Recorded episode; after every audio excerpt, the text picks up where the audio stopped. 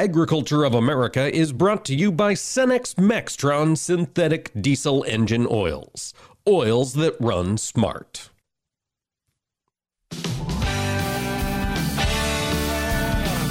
Informing America's farmers and ranchers. This is AOA, produced by the American Ag Radio Network. Now, here's your host, Mike Pearson. Hello, folks. Thanks for making AOA a part of your day here today. Certainly appreciate it. There is not a dearth of things to talk about. We've got the markets trading today, wheat market in a bit of a free fall after yesterday's move. We're going to talk markets and harvest with DuWayne Bosse of Bolt Marketing here in just a minute. After that, we're going to look ahead to the midterm elections. We have seen a lot of attention from Washington, D.C. on the livestock industry and the meat processing space, and that could see further shakeups as this November midterms comes into focus. Ethan Lane, Vice President of Government Affairs at NCBA, will be joining us here to talk about that. And then in segment three, Josh Linville, the StoneX Vice President of Fertilizer, will be joining the show. We've seen the fertilizer market just be dealt all sorts of tough hands over the past two years. Hurricane Ian might have been a bullet the industry dodged. What does it mean for pricing as we head into fall? We'll talk about all of that here later on. But first, we've got to talk markets. Joining us now in South Dakota is DuWayne Bosse. And DuWayne, are we talking to you in a combine today? Pretty close. I got two combines driving around me. I, am in the grain cart for the boys. So, um, yeah, I guess it works. It's pretty nice. They got me set up pretty well here. Well, I'm glad you're able to join us here, DuWayne. Before we get into the market talk, you're up there, northeastern South Dakota. How are things looking now that you've gotten into the field? I pretty good actually. I you know southeast South Dakota missed the rains this year, and that was well documented. But uh, as you get further north, we got the rains. I mean, we didn't get them in August, and that made me pretty nervous that we were going to get shorted. But as we're getting going on bean harvest here in northeast South Dakota, I'm pleasantly surprised. First field came off yesterday, really good, and hearing that from other producers around the area, and you get further north into North Dakota, around Fargo, North Dakota, good yields there as well. Kind of surprised had enough subsoil moisture, obviously, to, to hang on through a, a dry August. Uh, we're like everyone else now, dry and wouldn't mind a shot of rain here going into fall. But uh, other than that, yields are coming off pretty good. All right. Well, DuWayne, you know, you mentioned that variability we're variability we're seeing in yields across the country this year. It's it's pretty profound. And I'm wondering tomorrow on Wednesday we're going to get the report from USDA, the October WASDE report. September we saw a yield decline in both corn and soy. DuWayne, small crops get smaller. Are you expecting a yield drop tomorrow? Mm-hmm.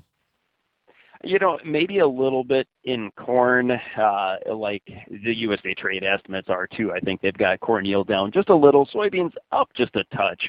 Um, overall, I guess I'm just going to say I think USDA is pretty darn close. Uh, so minor adjustments moving forward. Like you said, maybe the yields are good in my area, but I've heard of plenty of areas where they're not. Uh, so eh, they're up and down kind of all over the nation. But so the summary is USDA is actually fairly close. I don't look for any big adjustments in the yield tomorrow. That's good to hear, DuWayne. That might be one thing the market can set to the side on the demand perspective. Do you think any big adjustments might be coming here from USDA? Right. That's, you know, as we shift from knowing our supply, that's what we start to look towards, right? Is what's the demand going to be over the next year? And the corn export pace has been dismal to say the least. But but it's so early too, Mike. I, I don't think USDA is going to make wild adjustments tomorrow. Uh, I'm curious. I think they have feed and residual down a little too low. So if they take some exports off, say even 100 million bushels, they might increase feed and residual. So I'm looking for a lot of small adjustments in tomorrow's report, but the end result, and in fact, fairly close to where they were a month ago. I'm expecting, which is almost scary when you expect something that in USDA.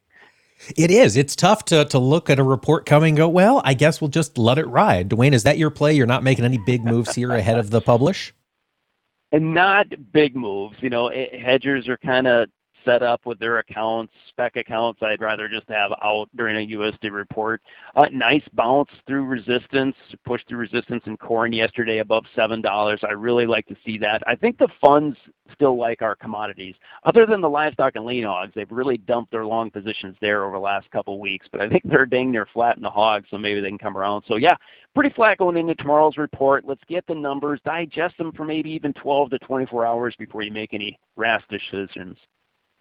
All right, DuWayne, a little sit on your hands. Keep yourself out of trouble that way. I am curious. You mentioned the funds do still seem to like commodities, but I'm looking at the wheat market down 25 to 30 cents here in the different classes. DuWayne, was there some overnight news in the wheat market? I know. I think the only news was how high we were up yesterday. So it's kind of funny to be down 25 today and think like, oh, okay, so we're only up 30 on the on the week then, right? So it's yeah, pretty violent uh, market there. You know, it's all about the Russia-Ukraine war right now, and and then that stems to how much is Ukraine really going to plant to the winter grains this fall, and and next year what will they export? Will that export corridors stay open in from Ukraine, from Russia. So a lot of back and forth there. But yeah, overnight there wasn't any new bombings, any new missile strikes, so it just calmed down a little bit. But boy, yeah, that wheat trade is sure a violent one. It is. Is there anything you're doing to protect any wheat pricing here, DuWayne, looking out to the fall? I'm actually a, a little friendly yet here. I, I think the bigger story is that the Ukrainian farmers might not plant much winter wheat. Uh, not, and when I say much, I don't know. You know, 50% of what of what they used to raise or what they raised last year. That that's all questions I'm trying to figure out. But my end result is I think they're not going to plant a lot of winter wheat. You know, talk about uncertainty over there. We we question what to plant due to prices and fertilizer costs. I mean, they're ducking missiles to try to get wheat planted. So I'm afraid they just won't plant as much, and that'll be the bigger story. Uh, probably should give us a pop in this market. Maybe can get us back up almost another dollar from these prices.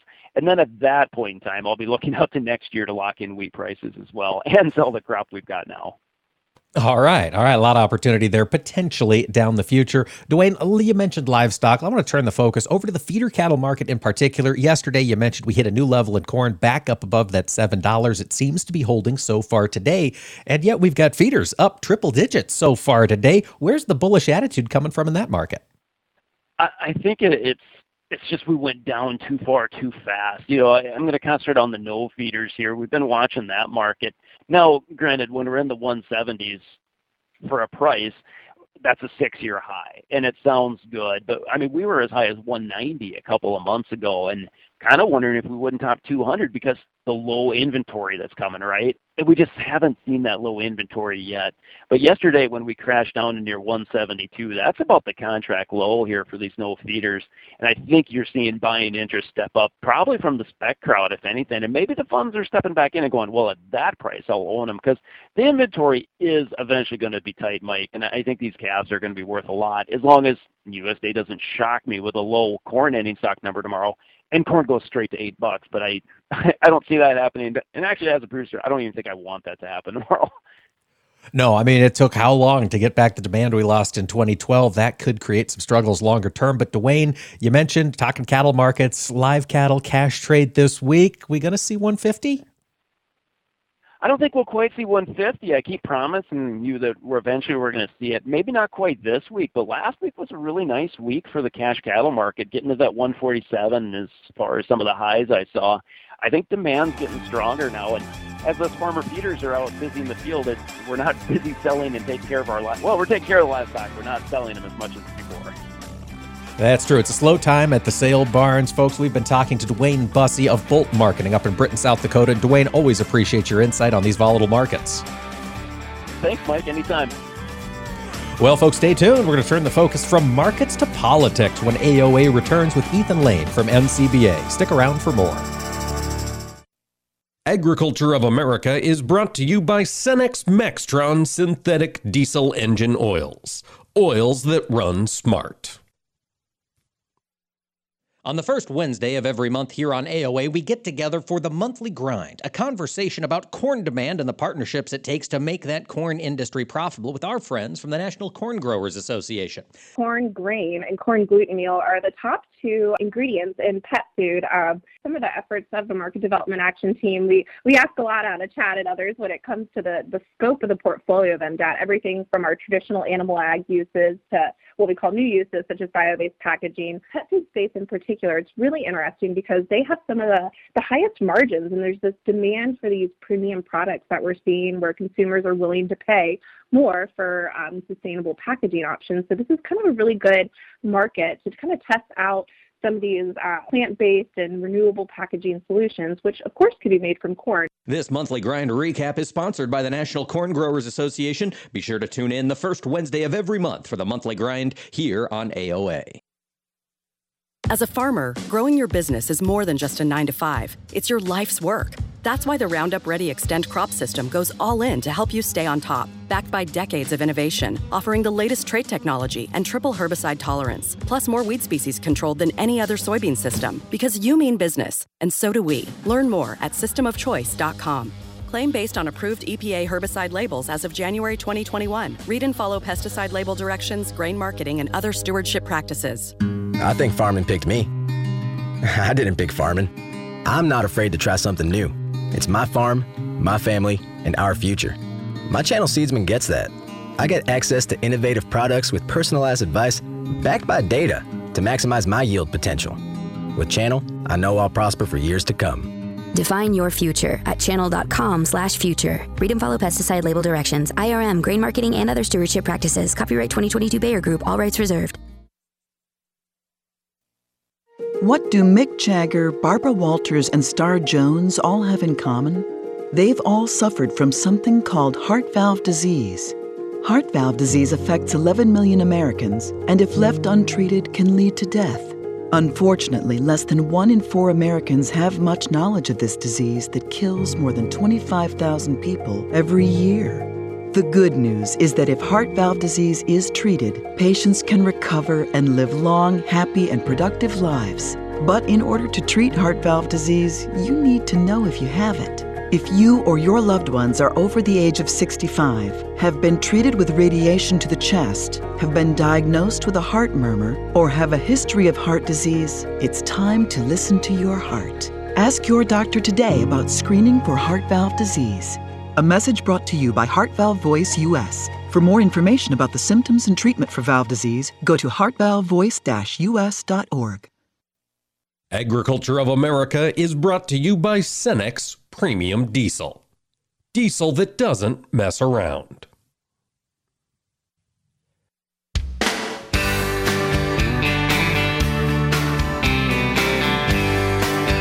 Keeping America's farmers and ranchers informed on AOA. Now back to Mike Pearson. Welcome back, ladies and gentlemen. Thanks for making AOA a part of your day here. We certainly appreciate it. And I tell you what, there is certainly a lot to discuss. Over the past two years, we have seen the livestock industry, in particular meat processing, take attention that it's not used to taking there in Washington, D.C. We've seen a lot of focus from elected officials and regulatory folks on the industry of beef production. And we could see a lot of that either intensify or certainly change as we get through the month of November and those midterm elections roll past. Well, the folks at NCBA keep up to speed with what's happening around the country on a political front. And joining us today is Ethan Lane. He's the Vice President of Government Affairs there at the National Cattlemen's Beef Association. And Ethan, you've got your hands full over the next several weeks watching these races ahead of the midterms. Which ones are the ones you're keeping an eye on closest? You know, Mike, this is uh, one of those election cycles where I have to keep reminding myself that I chose to do this for a living. Uh, you know, we, we look into some of these races, and, and it really is um, one of the tightest election cycles I can remember uh, across the country. So we're kind of looking broadly at those national metrics, right? Voter uh, enthusiasm numbers, and we're seeing some discrepancies between voter enthusiasm with Republican voters uh, being much higher, and it has been that way for most of this cycle, versus a lack of enthusiasm amongst young voters and minority voters, both of which are categories that are really important uh, for the Democratic base to turn out. And then we're looking at those kind of broad numbers, and we're comparing to those districts where there's an opportunity for a flip uh, towards the Republican Party in some instances, or to maintain a seat for a moderate Democrat that's supportive of agriculture. Um, so we're watching a lot of those opportunities closely. Uh, there's a there's a really important race in Colorado's eighth district. Barb Kirkmeyer, a Republican county commissioner there, uh, looks like she's possibly going to be able to take that open seat there. Oregon's fifth district, where we lost Kurt Schrader, uh, who was a real moderate Democrat. Uh, that's now an open contest that we're watching really closely with uh, Lori Chavez DeRemer, the Republican. Uh, we met with her a few weeks ago. She is a really exciting candidate going up against Jamie McLeod Skinner, who's pretty far left wing Democrat uh, who knocked off Schrader in the primary. That's going to be another test of that voter turnout and, and, and what the electorate really looks like. Um, and we're looking at those kind of all across the country where, um, you know, we've seen some of these candidates that were really successful in a primary, uh, particularly on the far right, now needing to figure out how to translate that message in a, in a um, you know, in a, in a general election. And of course, we're also looking at all of these Senate races that are so pivotal. You know, the, the, the, the prognosticators are looking at these and feeling like we may end up kind of exactly where we started, but with a little bit of a reshuffle in some of these states. Obviously, everyone's watching Georgia and Pennsylvania really closely. We're seeing the Democratic Party really put up a lot of attention on rural parts of Georgia, and in particular, kind of hammering that message that there's more money, more support, more more stuff for farmers and ranchers in, in Georgia um, if they just stick with the Democratic Party, uh, reelect Raphael Warnock, and, and kind of uh, you know lean into that Democratic slate. Um, so we're going to see whether that resonates there. And and honestly, anybody that tells you they know what's going to happen in Pennsylvania is, is lying to you because man, that is a really hard one to call. It is. There is so much happening this year that is, it, it, yeah, I do not envy you and the folks in your position trying to make sense of this upcoming election. Ethan, I did want to mention a few weeks ago, I had the chance to listen to Collin Peterson, former uh, chair of the House Ag Committee, longtime House Democrat involved in agriculture. And he mentioned the challenge that I think you touched on right there, which is the lack of enthusiasm on the left of the aisle for ag policy. He mentioned that the Democrats hold 27 seats in the House Ag Committee, but only seven volunteered to serve. The rest were drafted. How does the Ag Committee change post election? What's your expectation in the House? And then do you expect any changes on the Senate side? Yeah, you know, it's funny. I had that same conversation with Collin Peterson a few weeks ago, and and I think that's something everybody's looking at. You know, of course, we're going into a, a farm bill in earnest in the next Congress, and that's going to bring some folks on the Democratic side that otherwise don't have much of an interest in agriculture. You know, they're from more urban districts um, and their their focus is more nutrition programs. Um, and that that you know 80% portion of the farm bill that goes to those food programs. Um, so you're going to start to see, I think, some of what we've already seen uh, with folks like Marcy Kaptur returning to the Ag Committee from Toledo, Ohio, places like that that don't typically engage in a lot of you know true ag policy. That's where you're going to see interest from the Democratic side of the aisle. Of course, those stalwart true ag Democrats, folks like Jim Costa from California, uh, will make their return to the committee. But I think you're going to see a pretty dominant uh, Uh, list of, of folks that are highly invested in that SNAP and nutrition conversation leading into the Farm Bill and, and probably not as interested in the conservation spending and risk management disaster program spending that we are all focused on on the ag side of the aisle. With that being the case, Ethan, of course, those farm bill discussions have gotten started already ahead of the midterms, getting that big piece of legislation prepared for next year. And how have the conversations been going about some of the funding that ag issues, particularly beef producers, are concerned about? You know, I I, um, I am not extremely hopeful for for the farm bill in the next Congress. I think the presumptive chairman of the Ag Committee, should the Republicans take control, G.T. Thompson from Pennsylvania, um, really has his sights fixed on, a, on an aggressive agenda um, to start holding some hearings and working through that process and aiming to have a bill to vote on by September of next year. Um, but you know that IRA, that Inflation Reduction Act bill that was passed back in August, included $60 billion in kind of front-loaded conservation spending. Um, that isn't helpful to the to the farm bill process. It feels helpful at the time. Gosh, we're going to take some of the spending burden off at a time when there's not much money to go around. But it also reduces incentive for farm state members to engage in the process. And and the farm bill is always kind of a um, you know you get what you need and we get what we need and everyone jumps together. And if you take away anything from that equation, it gets very fragile very fast. And we're going to see a lot of shades of 2010, the Tea Party wave, and that fiscal conservatism that that, that era was known for. I think we're going to see a lot of that returning. You know, talking to some of these new candidates that are headed to Congress, I can tell you a lot of them are really fixed on that idea of too much government spending. That is bad news for a farm bill, uh, particularly in the first year of a new Congress. That being said, in the conversations you've had with candidates who might end up being in DC here come this fall, what are some of the the juiciest spots they're looking at? Where do they see cuts coming in the farm bill? Or Have they gotten that far yet? Well, it, I mean, right now it's not even cuts so much as just inflation, which is impacting everything in the economy. Obviously, has an impact there as well, right? Disaster dollars don't go go as far. SNAP dollars don't go as far. Nothing is getting uh, as much benefit for, for, for users of those programs as they did when the last farm bill was passed. So I think job number one, and, and GT Thompson has talked about this extensively, is figuring out how to hold together the services and the programs that producers rely on today. And, and you know we've seen a dramatic increase in the use of programs like livestock risk protection. I mean that is a, a multi-billion dollar program that was sub one billion dollars um, just a few short years ago. The last time we passed a farm bill, you know, that's a risk management tool that's finally working for cattle producers. Things like that are going to be a big part of this conversation because if you're going to add money to that, where does that come from when you're already short for every program across the aisle? If you just pass the same numbers, every program takes an effective cut. And that's the way we have to be thinking about it going into this conversation.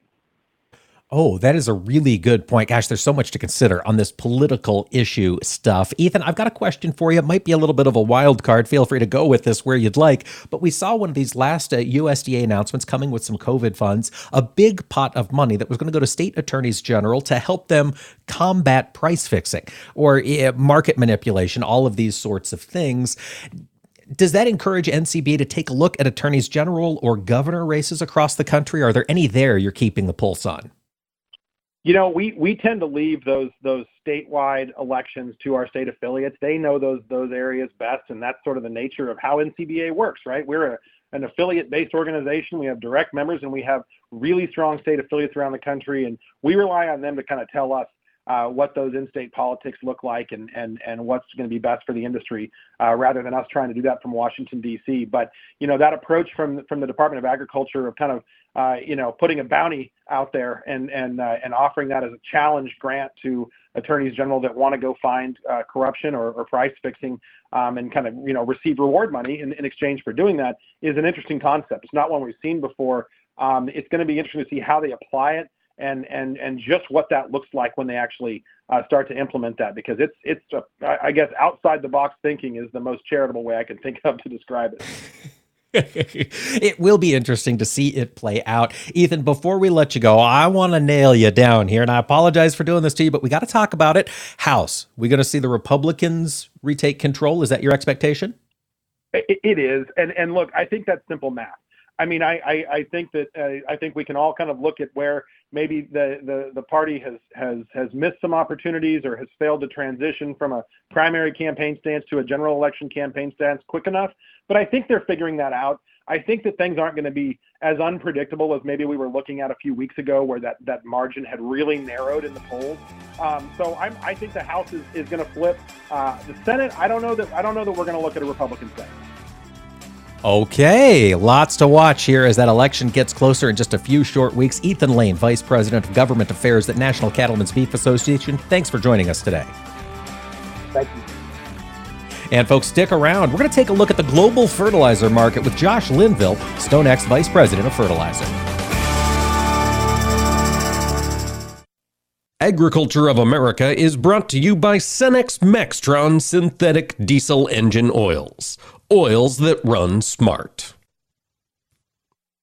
As a farmer, growing your business is more than just a nine to five, it's your life's work. That's why the Roundup Ready Xtend crop system goes all in to help you stay on top, backed by decades of innovation, offering the latest trait technology and triple herbicide tolerance, plus more weed species controlled than any other soybean system. Because you mean business, and so do we. Learn more at systemofchoice.com. Claim based on approved EPA herbicide labels as of January 2021. Read and follow pesticide label directions, grain marketing, and other stewardship practices. I think farming picked me. I didn't pick farming. I'm not afraid to try something new. It's my farm, my family, and our future. My channel Seedsman gets that. I get access to innovative products with personalized advice backed by data to maximize my yield potential. With Channel, I know I'll prosper for years to come. Define your future at channel.com slash future. Read and follow pesticide label directions, IRM, grain marketing, and other stewardship practices. Copyright 2022 Bayer Group, all rights reserved. You're listening to AOA for the American Ag Network. I'm Richard Ristvet with this market update. After yesterday's rally and surge in grains, they have pulled back today and are showing signs of weakness. The broader commodity market has come under modest pressure overnight, largely on economic concerns and those resulted in crude oil prices pulling modestly lower as well, while the grain and oilseed markets pulled back from those yesterday's big gains with geopolitical risks in Ukraine. Ukrainian farmers have planted 1.8 million hectares of winter grains so far, which is 38% of the forecasted area, which is roughly 20% lower than last year's levels. However, some private analysts within Ukraine think that plantings will fall far further than 20% amid the difficulties of farming in a war torn country. Winter wheat planted acreage is currently at 41% of expected coverage, while barley is at 23% and rye at 57%. This year's corn harvest is in the very early stages amid some unconfirmed reports of disappointing yields. Export shipments through the grain corridor from the three approved ports totals 1.3 million metric tons so far this month on 64 vessels. Now, the total included 458,000 metric tons of corn and 592,000 metric tons of wheat. Each ship approaching Ukraine to load up with agricultural products must first be inspected by Turkey and Istanbul, but that is a very slow process. And as such, trade reports indicate that roughly 100 ships are backed up waiting to be inspected, providing a bottleneck for the entire export process. Meanwhile, reports emerged today that Russia is looking at lifting export quotas for wheat. That's not really a surprise considering the size of this year's crop and Russia's need for cash to support the war, but it did contribute to the overnight price weakness. Grain and oilseed traders are also focused on tomorrow's monthly USDA WASDE crop report. The trade is split on whether to expect USDA to continue with smaller yields for corn and beans or whether we'll see a bounce on better than expected yields. Now, the bias in the trade is slightly smaller yields, but this leaves the market perhaps a bit more vulnerable to a surprise in either direction. This is AOA for the American Ag Network. I'm Richard Ristvet. 54. So basically, it's too late to start saving for retirement, right? Not right. Starting to save, even in your 50s, can really make a difference. Well, right now, saving seems hard to wrap my head around. Plus, with the way this year's been going. hey, listen, it's okay. You still got this. Just go to aceyourretirement.org. It's an online tool from AARP that can help you get your retirement savings on track no matter your age. It's free and only takes about three minutes. I like three minutes. Yeah, at aceyourretirement.org, you'll chat with Avo, the friendly digital retirement coach. Just answer a few questions and you'll get a personalized plan and tips to help boost your retirement savings. Tips that are easy to understand and tailored to your lifestyle. I like that too. Plus, it's sponsored by AARP, so you know they got your back. Just head to aceyourretirement.org and make your plan to start saving for retirement. Thanks. That's aceyourretirement.org. A message from AARP and the Ad Council. Agriculture of America is brought to you by Cenex Maxtron synthetic diesel engine oils.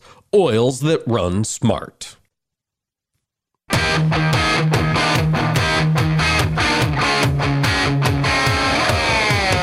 Keeping America's farmers and ranchers informed on AOA. Now back to Mike Pearson. Welcome back, ladies and gentlemen, to AOA. We're continuing our discussion of so many aspects of agriculture today, and one crucial one impacts every operation across the United States and around the world, of course, is fertility. And we have seen the fertilizer market go through incredible gyrations here in the period of COVID, and then if they were amplified during the war in Ukraine, and things have been crazy. One guy who has not gotten a lot of sleep, I would imagine, over the past two years is Josh Linville. He is the vice president of fertilizer at StoneX. Uh, Josh, thanks for joining us today. Absolutely. How you doing, sir? Hey, I am doing well, and I'm curious about nitrogen pricing here heading into the fall. Josh, what are you seeing out there in the global market? Well, things are finally starting to see a little bit more support. Prices are starting to rise. Uh, you know, we're dealing with a lot of different issues that are going on out there. Um, here, last several months, obviously, the whole Ukraine-Russia situation has caused Russian natural gas to Europe be uh, slowed and then stopped, of course. That means European production has been offline. We're losing a tremendous amount of production with Western and Central Europe uh, nitrogen plants being offline. I mean, it's one of those situations you start looking forward and seeing these prices starting to go up. It's not a big surprise. No, it's not, Josh. And I remember when those plants started shutting down there back in August and July, the expectation was they had enough stocks on hand to make it through the end of the year. Is that still the case for those European producers? It, I don't think it is for the producers. Now, I do think that the governments have been stockpiling natural gas enough to make sure that their residents have enough to heat their homes, cook their meals.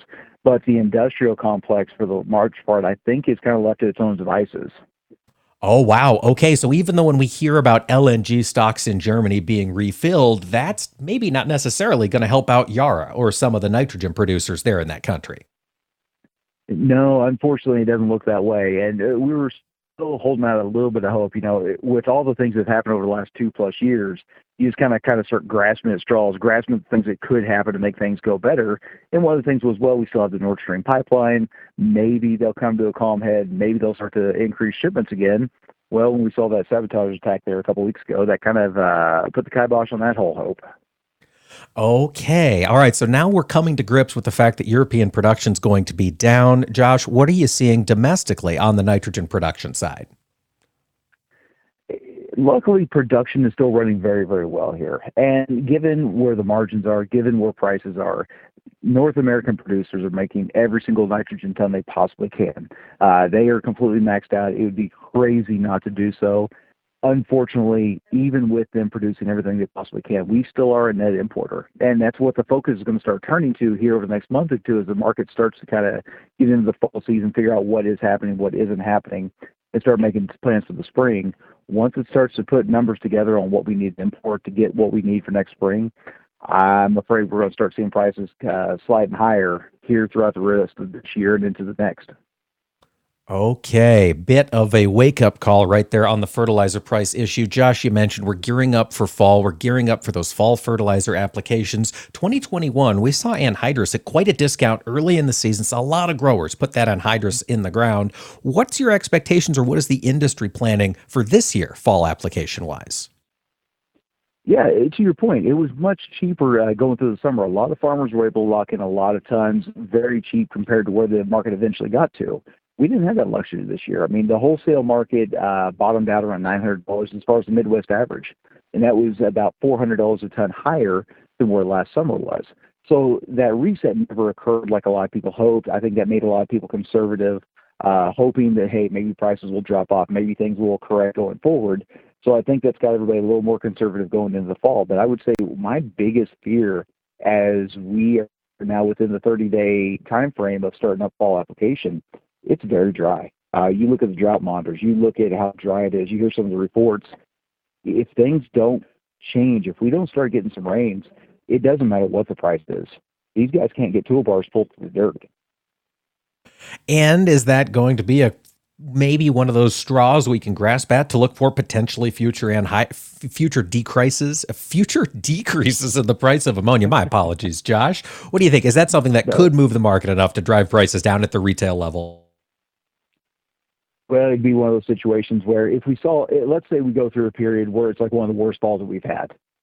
What that would mean is we would see prices down as we went into the winter months, as we looked at December and January and February shipment. But the problem is then we start looking to spring. We'd say, well, we didn't get this much done in the fall. That means all this demand goes to the spring. And the system is only designed to move so many tons. The market would then start to approach it from the standpoint of saying, we can only provide so much demand is bigger. We need to move the price uh, higher in order to move that demand to some other product because anhydrous just can't do it all. That makes sense. Josh, you know, you mentioned the system is designed to handle the movement of so many tons. And of course, a big part of that system is the inland waterway on dry bulk fertilizer in particular. With the drop in the Mississippi, how is the industry adapting? How are we going to get supplies we need up the river this winter or going another route? Well, we got to hope that the river system comes back. It is the artery system of our entire uh, North America structure. If we lose that, uh, we're in a very, very bad way. Now, luckily, the Coast Guard, different organizations, have been doing everything they possibly can to dredge these waterways and make sure the traffic can continue. And it, they're doing a heck of a job. I don't think anybody understands the Herculean effort that's being put into it. But if we were to completely lose it, then you start looking and saying, okay, what's my next best option as far as logistics go? Well, it's rail. And we know that hey, there's all there's been some stories here the last couple of days that railroad workers are rejecting some of these agreements. We might have to start talking about strikes again. And even if they were running optimally, they're already pretty well maxed out as far as what they can push. So they can only do so much to take on the extra. That pushes off the truck.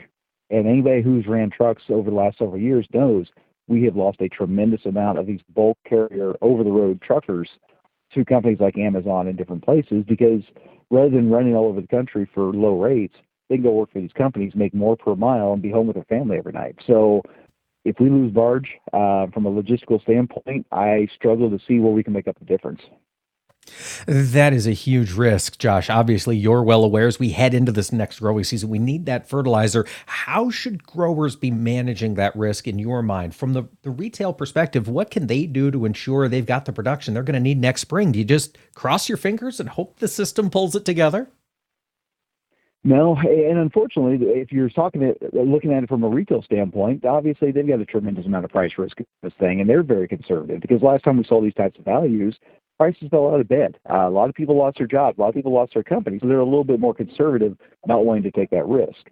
Um, from a farmer's perspective, the two things I've continued to preach and uh, continue to ask people to consider: number one, continue having those conversations with your supplier, with your retailer. Without the information of what you're planning on doing, it's it, there's a higher chance that they may not have that sitting there when you show up November 1st, for example, for your phosphate, your potash, or anhydrous, because they don't want to take the risk. And number two, if they don't have a firm idea what you're looking for, they can't make plans on their side. Uh, as far as hedging the risk, you know, buy the fertilizer, consider selling some of your grain against it. My biggest fear is not that hey, you know, price of fertilizer goes up higher and the gr- price of grain goes down, whatever that is. I'm afraid somebody locks in their fertilizer and grain prices fall tremendously, or vice versa. That is where these guys start to really get burned. So if you, if you look at buying an input, consider selling an output. That's your best hedge as a farmer. And retail absolutely it is possibly can to move product what they did. Interesting, Josh. We did see Hurricane Ian come through, skirted fertilizer production down there in Florida. Was there any disruption to potash mining down there across uh, Central Florida? Uh, not much on the phosphate mining. It was, uh, to your point, that storm moved just far enough south. The majority of the storm surge, the the high level winds, things like that, stayed away from Mosaic's operations down there. Uh, they had announced that they thought they might lose upwards of 200 to 250,000 tons of production. That's obviously a loss we don't want to see. Uh, we need all the supply we can get our hands on. But to give you a reference point, the market's reaction ever since that event happened and we saw what it did and what it did not do, prices have continued to slide. So the market has seen it mostly as a non-event. It's I don't think a lot of people across North America will ever understand how close we were to losing a lot more production down there. Wow. Well, it's good to dodge a bullet. I'd rather be lucky than good. Josh, you mentioned supply, potash, Belarus. Are they coming back to the market or is anybody working with the Belarusians to get their potash out? they're getting a little bit of rail shipments uh, going east through like Russia and down to China, things like that. They're letting some tons slip through that way. But unfortunately, from a logistical standpoint, they're still landlocked. Uh, Lithuania continues to block them through their country. That doesn't look like it's going to stop anytime soon. And with Belarus supporting Russia, uh, Ukraine's definitely not going to let them ship anything south of their country and through their waterways. So, no, unfortunately, nothing has changed from their perspective. They remain mostly cut out from the world marketplace. But even with that going on, potash prices have continued to slide since early April. All right, so catching a break there. China coming back into the export picture at all with any uh, any inputs, Josh? They've allowed some phosphates to be exported, and as the biggest exporter of uh, DAP and MAP in the world, that's a fantastic scenario. Again, that's a win we will definitely take. That has supported lower price ideas out there. Um, nitrogen, we were surprised at how many tons of uh, urea were exported in August. We think that was a little bit of people not listening to the government. We think that's going to be reeled in. Unfortunately, as we get closer to the start of our new calendar year, the Chinese government's going to start looking at stockpiles and saying we need to make sure we've got everything in place for our own farmers first. Completely shut it down again, similar to what they did last fall. Uh, that's our expectation at this time. So while we might see a little bit of help today, we don't think it's going to be very long lived. All right, Josh. Then is this the time to step in for spring potash needs? Uh, at this point for spring, I would not step in just yet. Um, just give this time, thing a little bit of time. Like I said, with the logistical problems we have, the market's kind of in a, a funky spot. I guess is the best way to say it. Give that thing time to work out, and eventually it will work itself out. And you know, we got a lot of months before next spring. All right. A lot of things to keep an eye on. This fertilizer market continues to be volatile. Josh Linville, thank you so much for jumping on the show and talking about exactly how this industry is moving. All right. Thanks a lot. And folks, stick around. When AOA returns, we're going to talk through some other headlines that are moving the ag markets, and we'll take a look at what to expect with tomorrow's WASDE report. Agriculture of America is brought to you by Cenex Maxtron Synthetic Diesel Engine Oils oils that run smart. You are not your diagnosis. A medical chart is not your identity.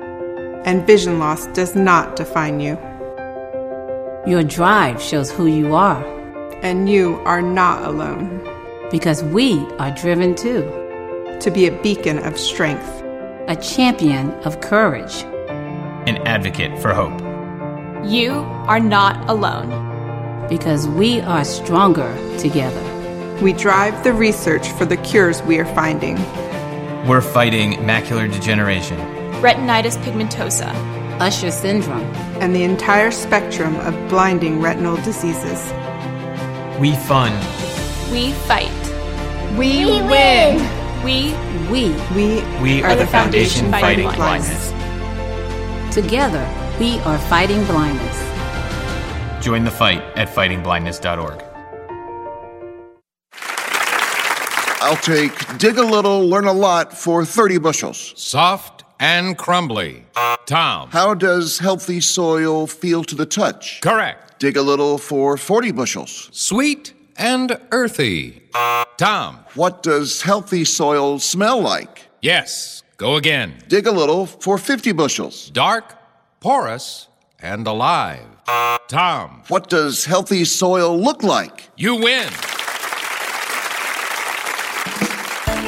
Understanding the basics and benefits of healthy soil can make your farm a winner too through lower input costs, better yields, and drought protection, which can lead to a healthier bottom line for your business. Contact your local Natural Resources Conservation Service office today to find out how you can unlock the secrets in your soil. This message brought to you by USDA's Natural Resources Conservation Service and this radio station. This is Around the Table, where we explore the benefits of cooperative ownership. Our guest today is Ryan McInton, CHS farmer owner, who shares how local cooperatives are an important part of his operation's success story. Ryan, thanks for joining us. And if you would, tell us a little bit about your operation and how much you work with cooperatives. Well, thanks for having me, Mike. I farm in Brownton, Minnesota, about an hour west of the Twin Cities. I work with my brother in law, and I also farm with two neighboring farms, and together we farm about 5,000 acres. And as working with my co ops, we pretty much depend on them on every aspect from variable rate planting maps, variable rate fertilizer maps, seed, crop protection, energy, fertilizer, marketing my grain through there. So, a vast variety of things covers a lot of ground, Ryan. And how has your relationship with these cooperatives contributed to your success? Well, working one on one with my agronomist, uh, Mark, uh, he knows everything about my farm. He knows everything about me and my operation. This makes it very easy for me to line up all my inputs and have them available or applied timely. Ryan, what would you tell other farmers about the value of being a cooperative owner? Um, I'd have to say, you know, supporting your local co op brings back local jobs local infrastructure. It brings value back to your area. For instance, I have a shuttle rail facility just four miles from my place. So, you know, money that is made by the co op is handled by a board of directors made up of farmers like myself. And they are the ones that decide how to reinvest that money or pay back patronage back to their customers or farmer owners. So I would say that was a huge advantage, you know. So it's not, you know, the money's staying local to me and building me locally and helping me out. Ryan McInton, Minnesota farmer, CHS farmer owner. Thanks for joining us. Hey, thanks for having me, Mike. And thanks for joining us here around the table. Learn more about the benefits of cooperative ownership by visiting cooperativeownership.com. The landscape of media has changed, and people are more skeptical than ever about where they get their news and information. While major news outlets show decreasing credibility, your local farm radio station still shows strong marks. In a recent survey, farmers rated information from their farm broadcasters as almost twice as reliable as major news outlets. Farm radio continues to be transparent, honest, and trustworthy. This message brought to you by the National Association of Farm Broadcasting. This is Ernie Johnson Jr. Sports is about overcoming obstacles, and college coaches work hard to help young men overcome Duchenne muscular dystrophy. It's called Coach to Cure MD, and you can help. Text the word CURE to 501 501 to donate $25 on your next mobile phone bill. Or go online to CoachToCureMD.org.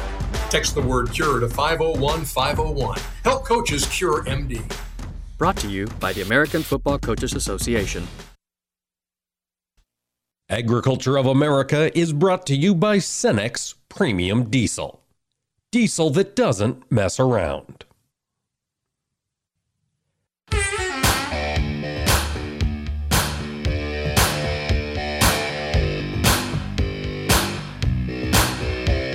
Keeping America's farmers and ranchers informed on AOA. Now back to Mike Pearson.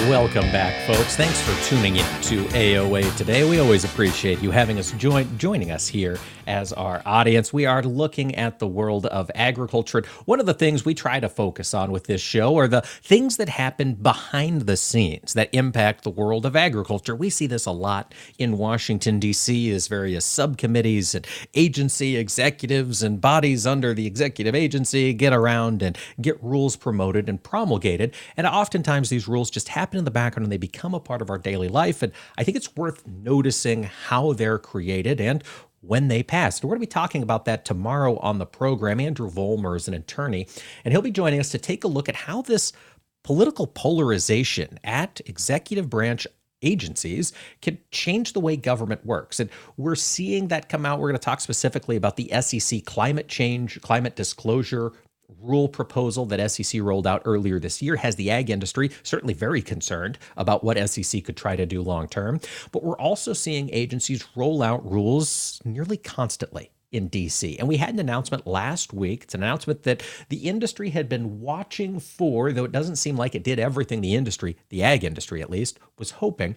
And that was an update on a final rule on H2A visas. This is the program that allows employers in the U.S. to use foreign agricultural workers for temporary labor help. Typically, these are harvest workers. That's uh, ordinarily how H2A visa programs work.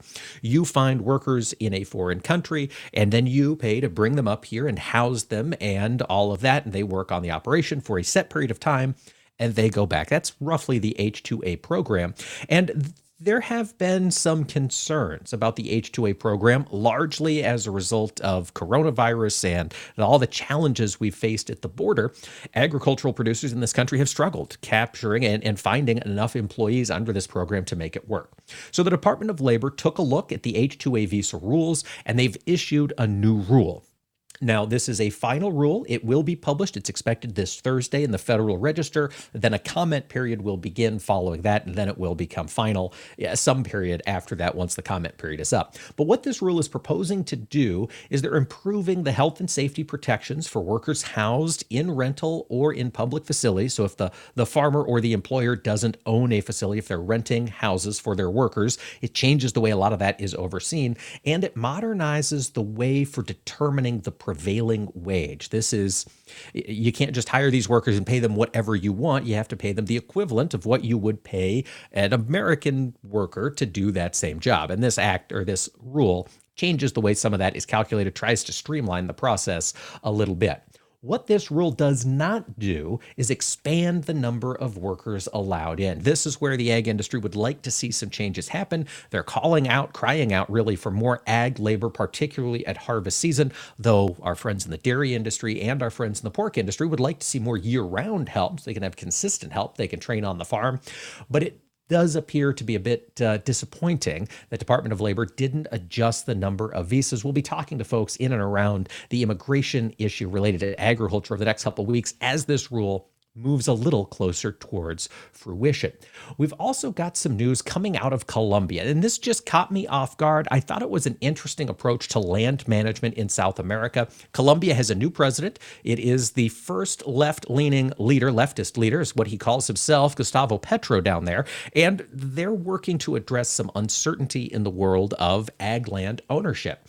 And there was a huge purchase. Colombia's government is purchasing 3 million hectares. That's 7.4 million acres. And they're going to transfer the title of that land to poor rural farmers in order to push agrarian reform. The Colombian government, they say by doing this, they're going to grant 600,000 ish new people title to land. Now, ordinarily, when you get an announcement like this, and there has been some sort of government land redistribution, oftentimes the government's taking land from people who maybe don't want to see it go. What's unique in Colombia is that this appears to an agreement that's working on both sides. The government is buying the land from a collection of cattle ranchers in the mountains and foothills of Colombia. The ranchers uh, are acting as a group and they have come out and uh, they said, quote, this is from Jose Felix Lafaurie, the president of the, uh, the Cattle Rancher Association. He said, quote, we've reached a great agreement that will bring a lot of tranquility to the rural sector. He says it's going to help consolidate a rural middle class and that will help Colombia respond to their food based challenges. Seems to be a win win. You don't often see that. It will be interesting to see how this plays out and how the Colombian government works these new farmers into their existing ag supply chain. I got some other positive news from the world of pork exports. They topped the year ago level for the first time in 2022 back in August. Pork exports have been running a little bit low this year. China has been largely, or excuse me, China has been reduced in the market as a buyer this past year as they have rebuilt their domestic hog supply. But we did see exports tick up to 226,000 metric tons in August. That is up slightly from last year, and it is the largest pork export number since November of 2021. And importantly, we're seeing tons increase. At the same time, folks, if you've been watching pork prices, they're not coming down. So we're seeing volume increase at the same time we're seeing value increase. And for August 2022, the value of that pork that we sold climbed 4% to $659.6 million. We are moving a lot of pork out of this country. That's good news for America's pork producers, and I think it's good news for folks who like to eat pork around the world because now they're getting some of the best, in my opinion. Did want to make a quick note before we go for the day. We've been talking about the struggles that the alt meat, fake meat, uh, plant based protein industry is facing, and there's more headlines, this time from Impossible Foods. They announced yesterday they are looking to cut 6% of their workforce. The president and CEO came out and said, quote, we've made the very difficult decision to eliminate certain roles that have become redundant redundant to others in the organization or that are no longer allied with our core business priorities. The struggles in that alt meat space continue to grow. Consumers just don't love it like they did two years ago. And I think that's good news for America's livestock producers. We'll continue watching that story here on AOA. Folks, thanks for tuning in. We'll be back tomorrow. We're going to talk what's happening at the SEC. We're also going to talk with Tom Haag, new president of the National Corn Growers Association. We'll see you tomorrow. Thanks for listening, everybody.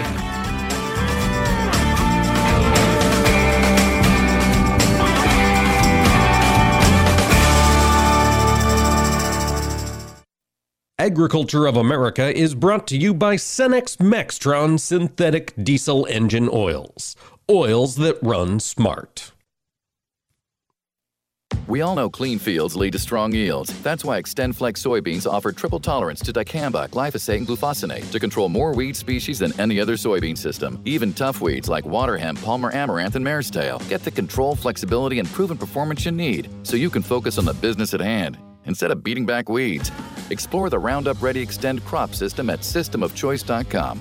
Claim based on approved EPA herbicide labels as of January 2021. Read and follow pesticide label directions, grain marketing, and other stewardship practices. I think farming picked me. I didn't pick farming. I'm not afraid to try something new. It's my farm, my family, and our future. My channel Seedsman gets that. I get access to innovative products with personalized advice backed by data to maximize my yield potential. With Channel, I know I'll prosper for years to come.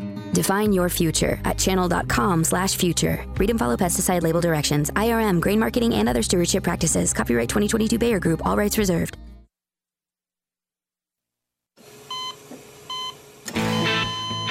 As an organ donor, your story doesn't have to end.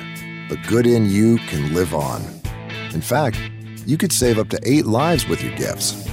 Your heart could keep beating your kidneys could keep filtering, and your intestines could keep on digesting for others.